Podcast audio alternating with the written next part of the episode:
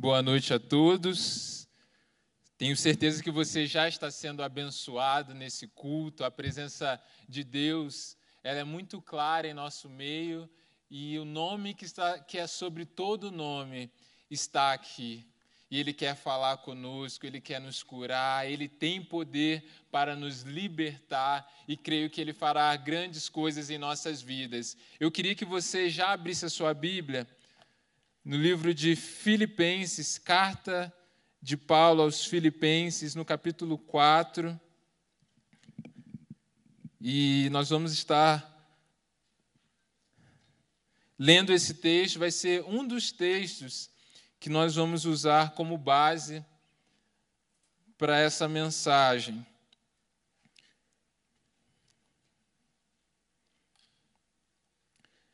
Então, Filipenses 4, nós vamos ler a partir do versículo 10. Diz assim: Alegro-me grandemente no Senhor, porque finalmente vocês renovaram o seu interesse por mim. De fato, vocês já se interessavam, mas não tinham oportunidade para demonstrá-lo. Não estou dizendo isso porque estava esteja necessitado, pois aprendi a adaptar-me a toda e qualquer circunstância. Sei o que é passar necessidade, sei o que é ter fartura. Aprendi o segredo de viver contente em toda e qualquer situação. Seja bem alimentado, seja com fome, tendo muito ou passando necessidade, tudo posso naquele que me fortalece. Amém? Você provavelmente já deve ter ouvido esse texto alguma vez. Né? Talvez não de forma completa todo o texto que nós lemos, mas principalmente essa última parte. Posso todas as coisas naquele que me fortalece. Né? Então é um versículo assim, de vitória. É aquele versículo que nós queremos colocar, por exemplo, de adesivo de carro, né? Posso todas as coisas naquele que me fortalece. E quando nós vemos esse texto ou essa frase, nós podemos pensar assim, que quem está dizendo isso é porque está vivendo um tempo de prosperidade. Né? A pessoa que está falando isso, a vida dela está bombando. Ela está radiante porque coisas boas estão acontecendo. Então ela está dizendo assim: posso tudo naquele que me fortalece, eu vou avançar, eu vou romper, porque as coisas estão acontecendo. Mas a verdade é que, quando nós olhamos para esse contexto ou para a vida do apóstolo Paulo, a gente vê um homem que viveu uma realidade totalmente diferente. A gente vê um homem que viveu uma realidade de lutas, uma realidade de perseguição, uma realidade de sofrimento, mas que, em meio a esse sofrimento, ele está dizendo assim: eu aprendi o segredo de me manter contente. E quando eu olho para essa palavra do apóstolo Paulo, eu fico pensando assim: por que é que o apóstolo Paulo ele está falando sobre ser contente? E quando nós olhamos muitas vezes para as nossas vidas, para o nosso dia a dia, para os acontecimentos, parece que muitas vezes nós nos pegamos com um sentimento de insatisfação, Quantos aqui já tiveram esse sentimento de insatisfação com alguma coisa? Olha, a grande maioria, creio que todos nós, algo que temos em comum é que nós passamos por situações em nossas vidas onde nos encontramos descontentes, tristes, infelizes por causa das circunstâncias. E o tema da mensagem de hoje, ele é libertos do ciclo da insatisfação. Vou repetir, o tema de hoje é libertos do ciclo da insatisfação. Porque eu creio que, assim como o apóstolo Paulo viveu tempos de satisfação e contentamento na vida dele, Deus ele quer também que eu e você vivamos uma alegria verdadeira, um contentamento verdadeiro e permanente. É óbvio que o contentamento, a questão da insatisfação, é um objeto de estudo, por exemplo, da psicologia, né, das ciências sociais, como a sociologia também. Mas hoje eu queria dedicar um tempo com você trazendo uma ênfase muito mais num discernimento espiritual.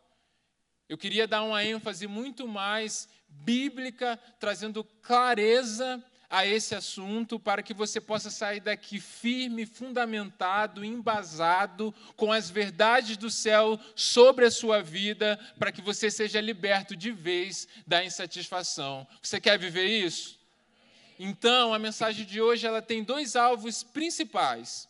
Nisso que nós vamos falar. Primeiro alvo é você conseguir detectar e entender quais são as armadilhas do inimigo para nos prender ou para nos manter em uma condição de insatisfação. E a segunda é qual mentalidade, qual é a principal mentalidade que eu tenho que ter para então viver uma vida longe desse cativeiro de insatisfação. O que seria esse cativeiro ou esse ciclo de insatisfação? Esse ciclo, ele nasce na expectativa de ser feliz ou de encontrar um contentamento a partir das circunstâncias, a partir dos momentos bons, a partir daquilo que se desenvolve nas nossas vidas, a partir de experiências. Então eu coloco a expectativa de que algo vai acontecer, de que eu vou receber uma notícia boa, que eu vou ter alguma conquista, que eu vou viver uma nova fase, e eu coloco a minha expectativa que são essas coisas que vão me satisfazer, que vão me trazer alegria. Mas como a nossa vida, ela muitas vezes tem momentos bons e momentos ruins, eu acabo me frustrando. Então eu vou te dar um exemplo. Eu, por exemplo, tenho, tenho uma irmã mais velha e uma irmã mais nova. E quando a gente é pequeno, a gente tem ali, eu tinha ali três anos, eu via minha irmã indo para a escola. E aí, o que, que eu achava? Nossa, é muito chato você ser criança e você ver os seus irmãos indo para a escola. E aí você fica doido para ir para a escola. Né? Ah, eu quero ir para a escola porque ir para a escola é muito legal, tem um monte de amigos, ganha material, ganha um monte de coisa, mochila bonita, e é quando você começa a estudar que você é feliz de verdade. Tá bom, comecei a estudar. Depois que eu começo a estudar, a escola já não é tão legal. E aí vai passando os anos, ensino fundamental, ensino médio, aí você está no ginásio, você vê as pessoas, seus amigos mais velhos, indo para a faculdade. Aí você pensa assim: ah, eu vou ser feliz de verdade quando eu vou ir para a faculdade que aí eu vou estudar aquilo que eu quero, o assunto que eu gosto, vou para a faculdade. E aí você vai lá, termina, faz cursinho, entra lá na federal, né, passa pelo trote, tudo. Entrei na faculdade, agora eu vou ser feliz. Passa o primeiro período, segundo período, aí você fala período, aí você fala assim, tem algo de errado né, não, não aguento mais a faculdade. Primeira semana de provas, já está desesperado. Mas aí você pensa assim: não, mas é quando você conclui, quando tem lá a formatura. Na formatura eu vou ser feliz de verdade, celebração, vou comemorar. E aí você vai lá, se forma, e aí você descobre que você está oficialmente desempregado. Mas aí você pensa, não, quando eu conseguir um emprego, aí sim. Quando eu conseguir um emprego, aí eu vou poder pagar minhas contas, aí eu vou ser dono de mim mesmo, vou ser feliz de verdade porque eu tenho meu emprego, eu tenho a minha carreira. E talvez você já esteja com o seu emprego, mas aí também você, quando está trabalhando, você já pensa em férias, você talvez já está pensando em se aposentar. Por quê? As fases da vida não corresponderam à expectativa. As fases da vida não foram suficientes para trazer uma realização genuína, uma realização e uma alegria verdadeira. E a gente vai colocando casamento, filhos, vai gerando expectativas em muitas coisas que podem nos trazer uma alegria passageira, mas não tem um potencial de nos suprir verdadeiramente. E aí o que acontece? Eu fico triste, eu fico frustrado e eu fico cansado, porque investi todas as forças em coisas que não completaram o vazio do meu coração. Mas o inimigo usa, em meio a tudo isso, coisas para que você viva uma vida de tristeza, uma vida de insatisfação permanente. E aí, tudo que acontece, você fica chateado. Tudo que acontece, eu reclamo. Tudo que acontece, eu fico triste. Por quê?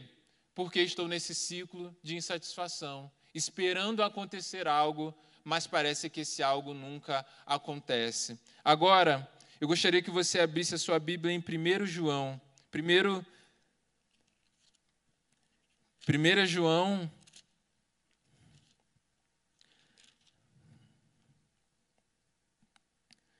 capítulo 2, versículo 15.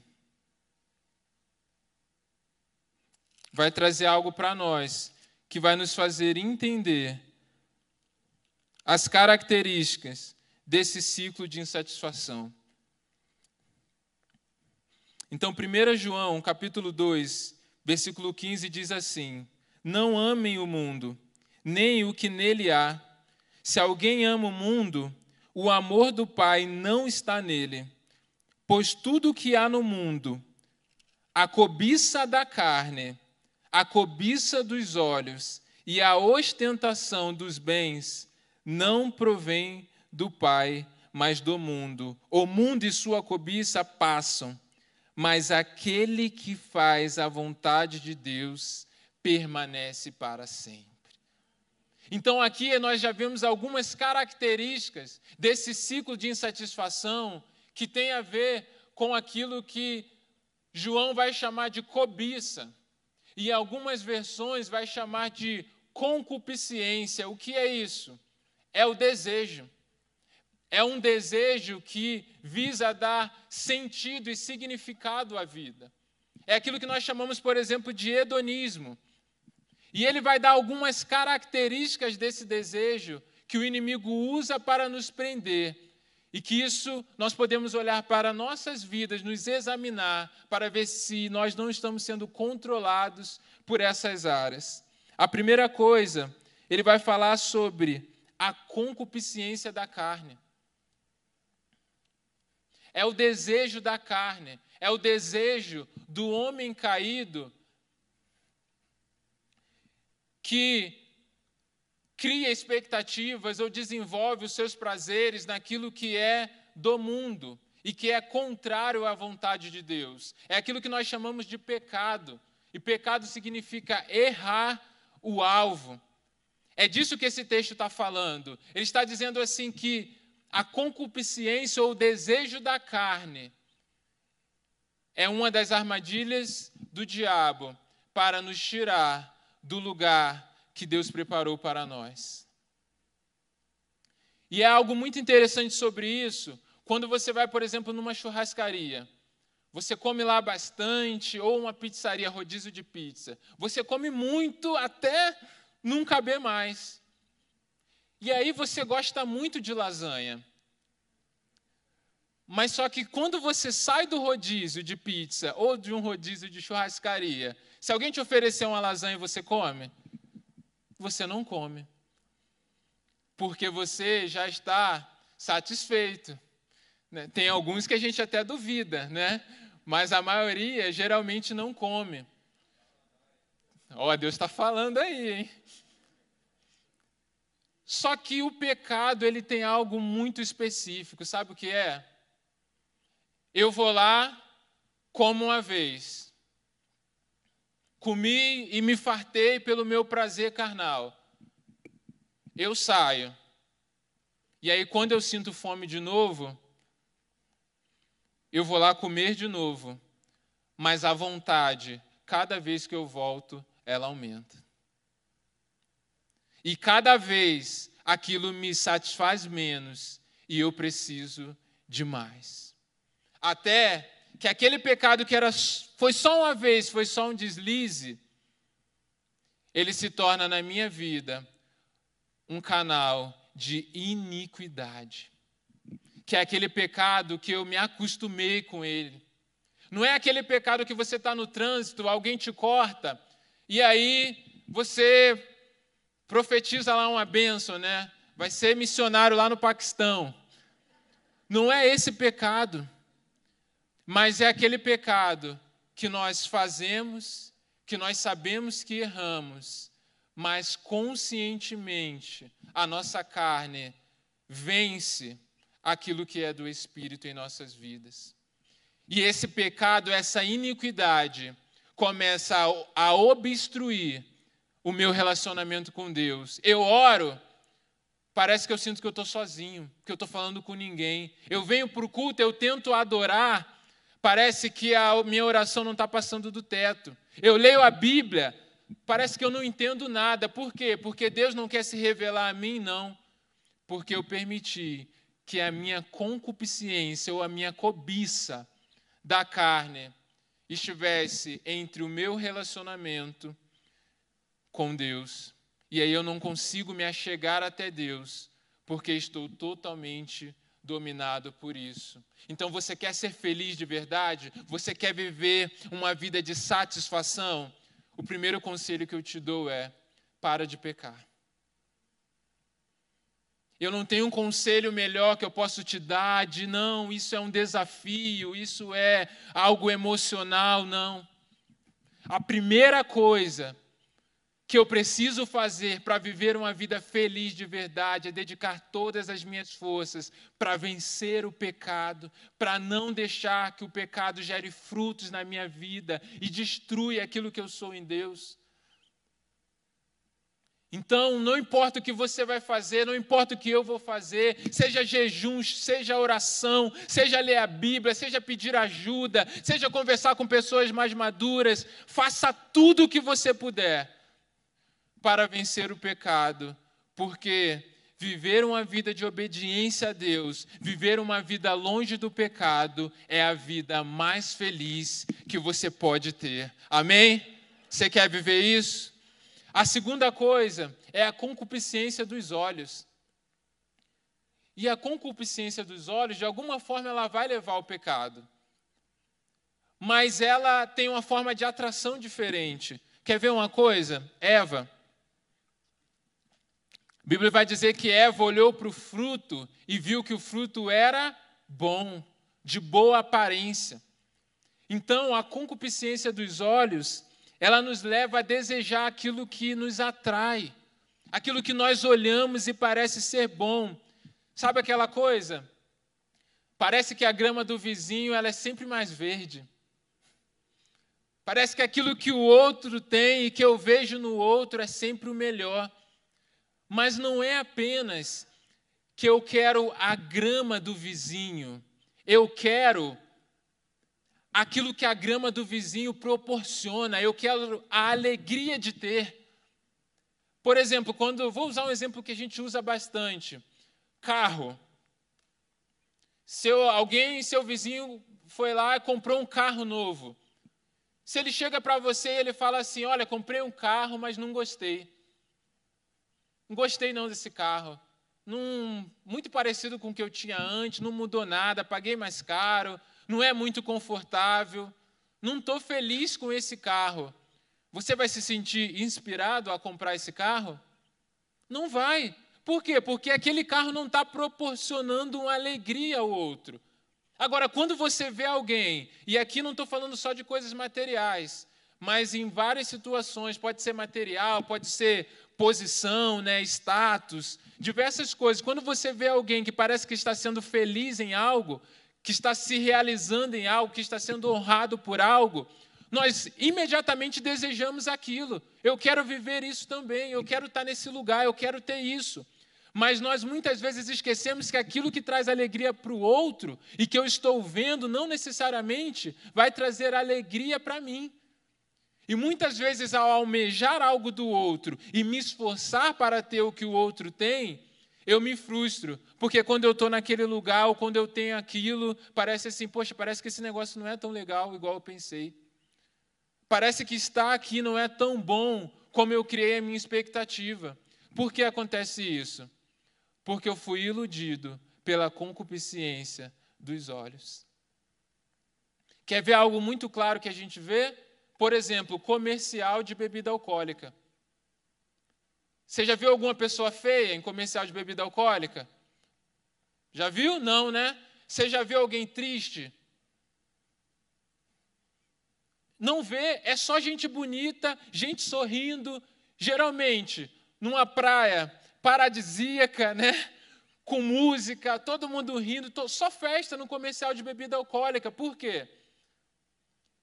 Para mostrar ou para tentar fazer você achar que se você consumir aquela bebida, a sua vida vai ser igual daquelas pessoas do comercial. Que você vai ser feliz igual aquelas pessoas que você está vendo. Que ao consumir aquela marca de bebida alcoólica, você vai ter a mesma experiência que aquelas pessoas no comercial estão tendo. E aí nós caímos nessa sedução de que a realidade da bebida alcoólica é aquela do comercial. Mas agora, para, em algum momento da sua vida, pergunta para uma esposa ou para um filho que teve marido e pai alcoólico, qual que é a verdadeira realidade do álcool? E a gente vai ver que essa realidade não tem nada a ver com aquela do comercial aquela que é mostrada e que atrai aos nossos olhos. E nós somos iludidos por esse tipo de concupiscência dos olhos e acabamos acorrentados. Olha só que coisa interessante. Pesquisa mostra que 76% dos brasileiros praticam consumo inconsciente. 40% está com dívidas ou negativado no SBC e Serasa. Por quê? A pessoa passou, viu e pensou: é isso que eu preciso. E aí comprou, se endividou, percebeu que não trazia alegria e precisou comprar mais. Isso não é só a nossa realidade aqui, isso é a realidade na sociedade. Pensa, esses números para mim foram incríveis. 76% das pessoas compram aquilo que não precisam. Porque estão buscando nas coisas algum tipo de satisfação. E a concupiscência dos olhos, a cobiça dos olhos, ela faz nós queremos o destino sem considerar o processo. Quando você vai numa. Quem aqui já foi numa formatura? Todo mundo lá comemorando, aquela roupa bonita, chamando os nomes lá. Não dá vontade de se juntar junto lá e comemorar também? Não dá vontade de estudar, não dá vontade de fazer faculdade quando você vai numa formatura? Você sai de lá animado, poxa, queria viver isso. Mas só quem passou os cinco anos, quatro anos, às vezes até mais, sabe dos processos, das lutas. E aí a gente vê um índice alto também de pessoas que querem entrar numa faculdade, que querem fazer algo, começam, mas termina. Por quê? Visualizaram, projetaram, criaram uma expectativa em algo. Não são todos os casos de desistência que é por esse motivo, mas aqui eu estou dando um. Mas não consideraram o processo, não consideraram a caminhada e também se frustraram. Terceira coisa, a soberba da vida ou a ostentação da vida. E essa aqui é algo muito sério também. Sabe por quê? Essa aqui é o seguinte: não basta eu ter aquilo que eu desejo, não basta eu ter aquilo que os meus olhos veem. A soberba da vida ela entra no meu coração como eu preciso ter mais do que o outro. Ninguém é soberbo sozinho. Eu posso ter algo muito bom, mas eu preciso olhar as pessoas que estão à minha volta, eu preciso olhar aqueles que são próximos a mim, porque eu não quero ficar por baixo. Eu quero ter, mas eu quero mostrar para os outros que eu tenho. Uma vez a gente estava numa conversa, né, falando sobre iPhone com alguns colegas, né, e um deles falou assim: Ah, eu não gosto do iPhone desses novos porque são muito grandes, não dá para guardar direito, não dá nem para colocar no bolso. E aí uma pessoa disse assim: Ué, ué mas pelo preço que é, tem que ser grande. Né? Para quê? Para quando eu tirar do bolso todo mundo ver. Tem que ter aquele efeito assim. Senão não adianta. Para que, que eu vou pagar, caro em algo que ninguém vai ver? É a ostentação da vida. É a soberba da vida que não basta ter. Eu preciso ter mais do que os outros. Sabe o que é isso? É, sempre quando eu penso sobre isso, eu lembro do Chaves. Você já viu Chaves? Chaves está lá, Pegou lá o papel, fez aviãozinho dele. Está lá brincando, feliz da vida. Chaves é simples. Tudo que pega, ele fica feliz. Está lá brincando sozinho, lá na vila. Aí está lá atrás o Kiko. Vou fazer aqui. Aí o Kiko vem. Aí ele vem sem brinquedo nenhum. Tem um monte lá na casa dele, ele não quer nada. Mas ele sai para a vila assim. Quando ele para, ele vê o Chaves lá felizinho com um avião de papelão. Aí ele pega, opa, se ele está com de papelão, vou lá buscar o meu. Aí ele volta, pega o dele e vem com um protótipo de nave espacial. E vem. Só que aí o Chaves está lá brincando, porque não basta ter, eu tenho que mostrar. Aí ele começa.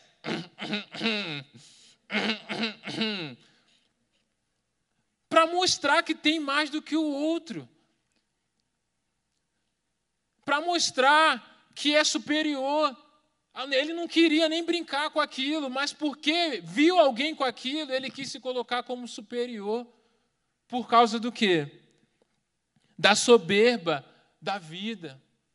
E muitas vezes isso se manifesta em nossas vidas como nós, nós temos um nível de vida, um nível de conquista, um nível de realidade e muitas vezes, por causa de circunstâncias, a nossa realidade muda, ou a nossa realidade de vida cai. E a gente fica se sentindo injustiçado, porque eu não aceito viver um nível abaixo do que eu vivia antes. Ou então, um exemplo, você está lá no seu emprego, e aí você tem os seus colegas, aqueles que são iguais a você, de função parecida. Vocês brincam, vocês riem, vocês saem para comer churrasco junto. E aí, só que um dia, aquele seu amigo que é igual a você, ele é promovido. E ele vira o seu chefe. E ele passa a ganhar o dobro do seu salário.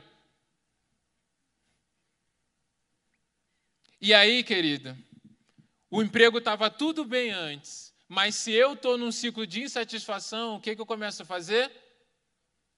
Ninguém me vê aqui. Ó, estou anos aqui nessa empresa e ninguém me valoriza. Está tudo errado, eu vou sair daqui. Ninguém olha o que eu estou fazendo, mas não estava tudo bem antes. Por que, que agora está ruim? Sabe o que é isso? Ego ferido. É a derrota da soberba. Por quê? Porque numa vida competitiva, numa vida de tentar sempre vencer os outros, acabou derrotado. E aí qual que é a tendência quando faz isso? Se isola. Não quero mais. Começa a ficar distante. E aí o inimigo, aí ele gosta porque ele começa a encher o seu coração de sentimento de injustiça, de tristeza, de insatisfação, e você passa a achar que a sua vida não tem valor. E muitas vezes isso não é só por questões materiais, muitas vezes nós acabamos entrando num vazio tão grande que nós começamos a projetar a nossa satisfação em pessoas. E aí, eu quero me relacionar com alguém, porque essa pessoa, ela é a minha satisfação. Mas quando a pessoa para, ou quando aquele relacionamento para de satisfazer aquilo que eu queria, o que, que eu faço? Eu descarto, eu jogo fora, porque eu quero um outro agora que vai me satisfazer. Ou, o que acontece? Eu projeto a minha alegria tão forte em alguém que eu crio um sentimento de posse. Eu crio um sentimento, essa pessoa é minha, essa pessoa é minha alegria. Se você quiser se relacionar, fazer amizade, procura outra pessoa. Essa pessoa é minha, essa pessoa é minha alegria. E a gente vê relacionamentos possessivos, porque projetamos nas pessoas também o nosso desejo, o sentido de nossa vida e um lugar de satisfação. Talvez você esteja pensando assim, tá forte, né? Mas eu quero dizer algo para você. Jesus é suficiente? Eu quero te fazer essa pergunta. Jesus é suficiente para você? Você crê que o sacrifício de Jesus na cruz é o mais importante que ele pode te dar? E se Deus ele não te desse mais nada, você ficaria feliz com aquilo que ele já te deu? Será que nessa noite você pode dizer assim como o apóstolo Paulo, eu posso todas as coisas naquele que me fortalece? Porque essas armadilhas são reais. E talvez já nesse tempo você tenha detectado algumas coisas na sua vida que se encaixa com aquilo que nós estamos falando. Mas agora eu quero que você entenda que há uma mudança de realidade. Que se você está vivendo uma vida cansado, uma vida de aonde você passa a maior parte do tempo triste, insatisfeito, e em alguns momentos só você fica feliz, eu quero dizer, Deus tem mais para você e há uma mudança de mentalidade na sua vida que pode virar essa chave e que você pode ser feliz todo o tempo, satisfeito e alegre só no Senhor. Você quer viver isso? E algo que eu entendo sobre isso, para mudar a nossa realidade, para começar a mudar a nossa mente, é que Jesus, Deus, ele não dá tudo aquilo que nós desejamos, do jeito que nós queremos, na hora em que nós queremos, porque Deus, ele tem satisfações melhores para nós. Quando você vai no supermercado, vamos usar um exemplo aqui de uma família que vai no supermercado. E você tem o costume de comprar biscoito, você tem filhos e você compra um monte de biscoito, bala, Vamos pensar assim, biscoito, né? Ou bolacha. O certo é biscoito, mas você chama como preferir. Você sai e quando você está no estacionamento, vem alguém, uma criança, em uma realidade de rua, e fala assim para você: Eu estou com fome, eu tenho uma necessidade. E aí, o que é que você sente? Você sente misericórdia daquela criança que está ali naquele lugar. E você vai, você tira o biscoito e você dá para aquela criança. Porque você sentiu misericórdia dela e aquilo é o melhor que você pode oferecer naquele tempo. E aí você vai para sua casa e está na hora do almoço. O seu filho está lá e ele pede para você assim: pai, mãe, me dá um biscoito. O que é que você diz? Não. Por quê? Porque está na hora do almoço. Eu não sei quantos entenderam aqui. Mas eu quero dizer para você que isso virou uma chave na minha vida, porque eu entendi que eu sou o filho que estou em casa. Que mais do, do que misericórdia, Deus, Ele me ama E muitas vezes ele diz não para mim em um biscoito, porque na casa dele eu tenho café da manhã, eu tenho almoço, eu tenho café da tarde, eu tenho janta, porque tudo que é do pai também é do filho. Aleluia! Glórias a Deus! Quando nós entendemos essa mentalidade de que tudo que somos, tudo que temos, de que eu estou na casa do Pai, eu paro de ter um sentimento de injustiçado e eu viro uma chave, entendendo que a satisfação não está no lugar raso, a satisfação está no lugar que é radical. O filho, na parábola do filho pródigo, foi assim. O filho que ficou em casa, ele vê o filho que saiu chegando em casa tendo uma festa. E ele diz assim: Olha, eu estou aqui vários anos e nunca ganhei nada, eu estou aqui vários anos e nunca tive uma festa. O pai fala: Olha, tudo que está aqui é seu, toma posse. Mas na Bíblia, nós não vemos homens que tinham relacionamentos rasos com Deus serem felizes. Todos aqueles que viveram satisfação viveram em um lugar radical, em um posicionamento radical com o Senhor. Nós vemos na vida de Jó. Perdeu tudo o que tinha, mas ele diz assim: agora realmente eu conheço ao Senhor. Nós vemos na vida de Davi, que diz o quê? O Senhor é meu pastor, de nada tenho falta. E ainda que eu passasse pelo vale da sombra da morte, o que ele diz? Deus me livraria? Não, ele diz: não temeria. Ou seja, eu posso passar pelo vale da sombra da morte, mas eu sei que mesmo assim Deus está comigo. Jesus ele vai dizer: não fiquem ansiosos com o dia de amanhã, mas busquem em primeiro lugar o reino de Deus e as suas necessidades serão acrescentadas. E o apóstolo Paulo, ele era um dos homens que viveram maiores níveis de satisfação e contentamento. Nós lemos Filipenses 4, mas eu quero ler palavras do apóstolo Paulo em um versículo, um capítulo anterior. Em Filipenses 3, a partir do, capítulo, do versículo 7, diz assim: Mas o que para mim era lucro, passei a considerar como perda, por causa de Cristo. Mais do que isso, considero tudo como perda comparado com a suprema grandeza do conhecimento de Cristo, meu Senhor, por quem perdi todas as coisas, eu as considero como esterco para poder ganhar Cristo e ser encontrado nele, não tendo minha própria justiça que procede da lei, mas a que vem mediante a fé em Cristo, a justiça que procede de Deus e se baseia na fé Olha só o que o apóstolo Paulo está falando. Ele está falando assim: eu considero todas as coisas como esterco. Gente, o apóstolo Paulo ele não está falando sobre pecado aqui, que ele considera como esterco. Ele está falando sobre a caminhada dele, sobre o zelo que ele tinha na palavra, sobre o reconhecimento religioso que ele tinha naquela época.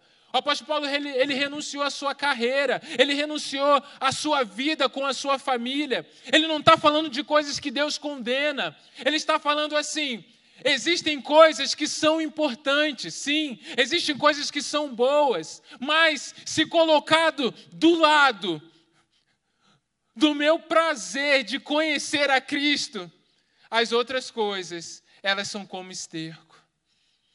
Elas são importantes na minha vida, mas em comparação com o conhecer a Cristo, elas perdem o seu valor. Quando essas coisas da nossa vida, quando os nossos prazeres deixam de ter valor, não é porque não são importantes, mas é porque nós descobrimos que o nosso tesouro está no céu. E aonde estiver o meu tesouro, ali também estará o meu coração. Os homens daquela época, eles viviam de maneira radical, eles eram presos. E aí, eles tinham uma proposta: olha, você pode ser solto. Tá, mas o que eu preciso fazer para ser solto? É só você parar de falar de Jesus e seguir a sua vida normal. Só isso. A gente não tem problema com vocês, não. Vai viver só a vida normal, a vida de bênção, a vida cotidiana de vocês. Para de falar de Jesus e está tudo certo. Vocês não precisam mais sofrer, não precisam morrer. A gente está oferecendo a liberdade para vocês. Sabe o que eles diziam? Não, não queremos. Por quê? Porque para nós, morrer, aliás, viver é Cristo, morrer é lucro. Querido, ninguém pode soltar quem já está livre. Ninguém pode fazer proposta de vida livre, de vida feliz, de vida de contentamento na terra para quem já encontrou uma alegria verdadeira lá no céu. E aqui eu não tô, estou pregando contra felicidade, eu não estou pregando contra viver uma vida boa, uma vida de bem-estar. O próprio apóstolo Paulo ele vai dizer: Eu sei ter fartura, eu sei viver farto, eu sei viver com muito também. Por quê? Porque quando tenho pouco, posso todas as coisas em Cristo. Quando não tenho nada, posso todas as coisas em Cristo. E quando tenho muito, posso todas as coisas em Cristo. Você está entendendo isso? Ele está dizendo assim: olha, a minha confiança em Cristo, a minha alegria, o meu relacionamento com Deus, o sacrifício na cruz, é esse copo, é essa água. Essa água está cheia. Aquilo que eu tenho em Jesus. Esse copo aqui é o copo das circunstâncias, é o copo das bênçãos, é o copo dos momentos. Ora, esse copo está cheio. Ora, esse copo está vazio, mas uma água não mistura com a outra. Essa água está canalizada no lugar certo. E nenhuma circunstância, nenhum momento, nenhuma crise, nenhuma pandemia pode tirar a alegria que eu encontrei em viver para Cristo. Aleluia! Você deseja viver isso? Então eu quero que você feche seus olhos agora. E enquanto o ministério de louvor vem para cá, eu queria que você refletisse sobre a sua vida.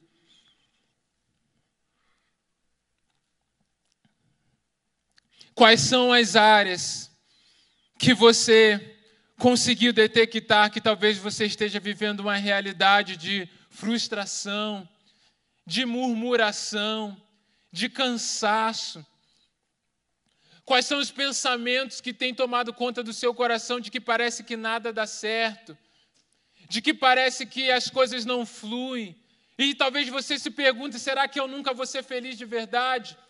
Será que eu nunca vou alcançar esse lugar? Será que a minha vida, a minha família, a minha carreira, as minhas finanças, os meus projetos nunca vão fluir como eu sempre quis?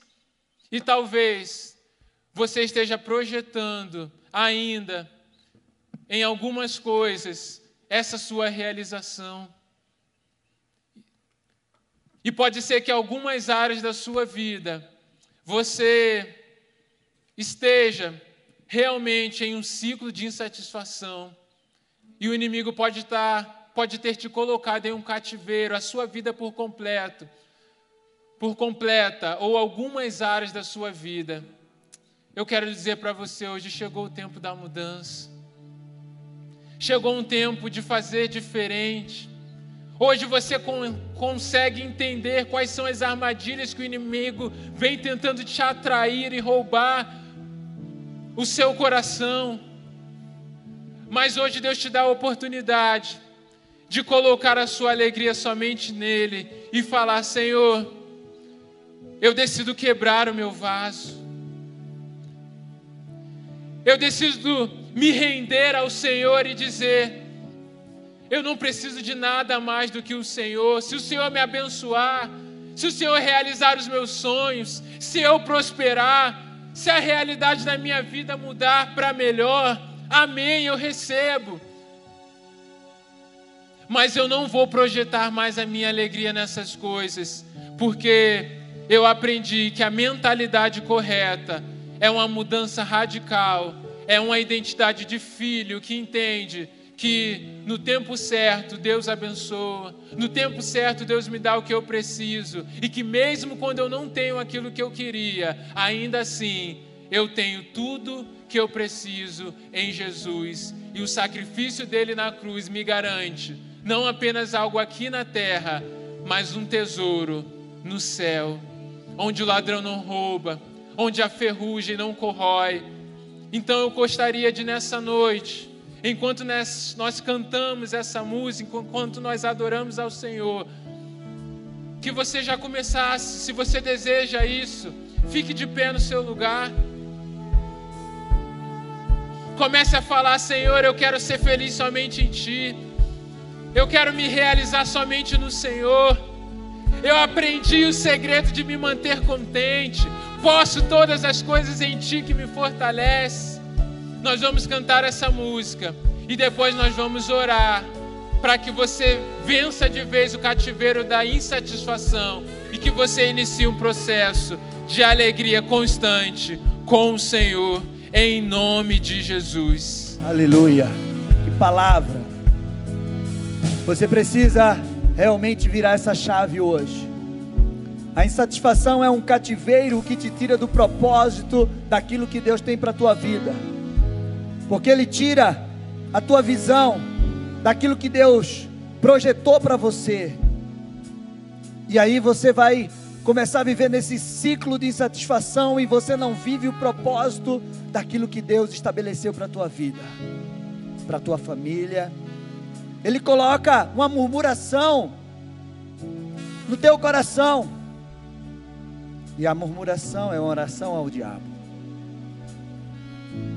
E aí você não consegue enxergar, ele cega os teus olhos daquilo que Deus tem, e ele coloca os teus olhos daquilo que Deus não tem para você. E aí você não consegue viver um crescimento em tua área. E é por isso que você precisa girar essa chave. Porque Deus vai estar dando a você conforme a tua capacidade. É como a palavra dos talentos, a parábola dos talentos. Deus deu a um, um talento, deu a um, dois, outro três. E você precisa entender isso. Que Deus tem uma porção para você. E quando você adquire essa porção e você consegue multiplicar essa porção, você é acrescentado. Amém? Então você precisa girar essa chave hoje e se livrar desse cativeiro da insatisfação. Vamos orar. E é o momento de você colocar diante do altar do Senhor: Senhor, arranca de mim eu estou insatisfeito com isso. Eu estou insatisfeito com aquilo. Senhor, eu quero que o Senhor arranque de mim em nome de Jesus Cristo. Mas eu quero sair daqui hoje liberto desse cativeiro, no poder e na autoridade do nome de Jesus. Senhor, nós queremos te louvar, nós queremos engrandecer o teu nome. E eu quero declarar, Senhor Deus e Pai, uma palavra de libertação em nome de Jesus Cristo, e que toda insatisfação no coração dos teus filhos, daqueles que estão nos assistindo, Senhor Deus e Pai, pela internet, toda insatisfação caia por terra, pelo poder e autoridade do nome de Jesus Cristo que teus filhos entendam aquilo que o Senhor tem para a vida deles, que teus filhos entendam a poção que o Senhor tem sobre a vida deles, em nome de Jesus, que os teus filhos entendam aonde o Senhor quer levar cada um, Pai, para que eles possam viver o sobrenatural do Senhor para que eles possam viver a multiplicação do Senhor, para que eles possam ser um canal onde a tua água vai passar e eles vão alimentar outras pessoas, em nome de Jesus Cristo, Pai. Pai, porque a verdadeira felicidade não é com aquilo que a gente tem, mas é com aquilo que a gente é em Ti. E quando nós somos em Ti, nós conseguimos viver tudo aquilo que o Senhor tem para nossas vidas. Em nome de Jesus. Então, Senhor, nós liberamos essa palavra. Que todo o cativeiro da insatisfação já caiu por terra, pelo poder e pela autoridade do nome de Jesus. E teus filhos vão sair daqui hoje para viver o teu propósito, no poder e na autoridade do nome de Jesus. Amém. Amém. Glória a Deus, aplauda ao Senhor. Amém. Pastor Daniel, Deus te usou poderosamente. Que Deus te abençoe grandemente. Em nome de Jesus. Amém. Você pode se assentar por um momento. Nós vamos estar. Você que está em casa nos assistindo, que Deus abençoe você grandemente. Não esqueça, domingo pela manhã e domingo à noite nós temos aqui um culto poderoso. E você venha participar. Terça-feira, Tadel, no TDL. Você não pode perder, vai ser o último culto das células, então você está convidado. Não esqueça. E amanhã temos culto de jovem em nome de Jesus. Amém? Então nós nos despedimos de você pela internet. Fica na paz, um final de semana poderoso da parte de Deus sobre a tua vida e que você viva realmente o sobrenatural de Deus em nome de Jesus. Amém? Deus abençoe vocês.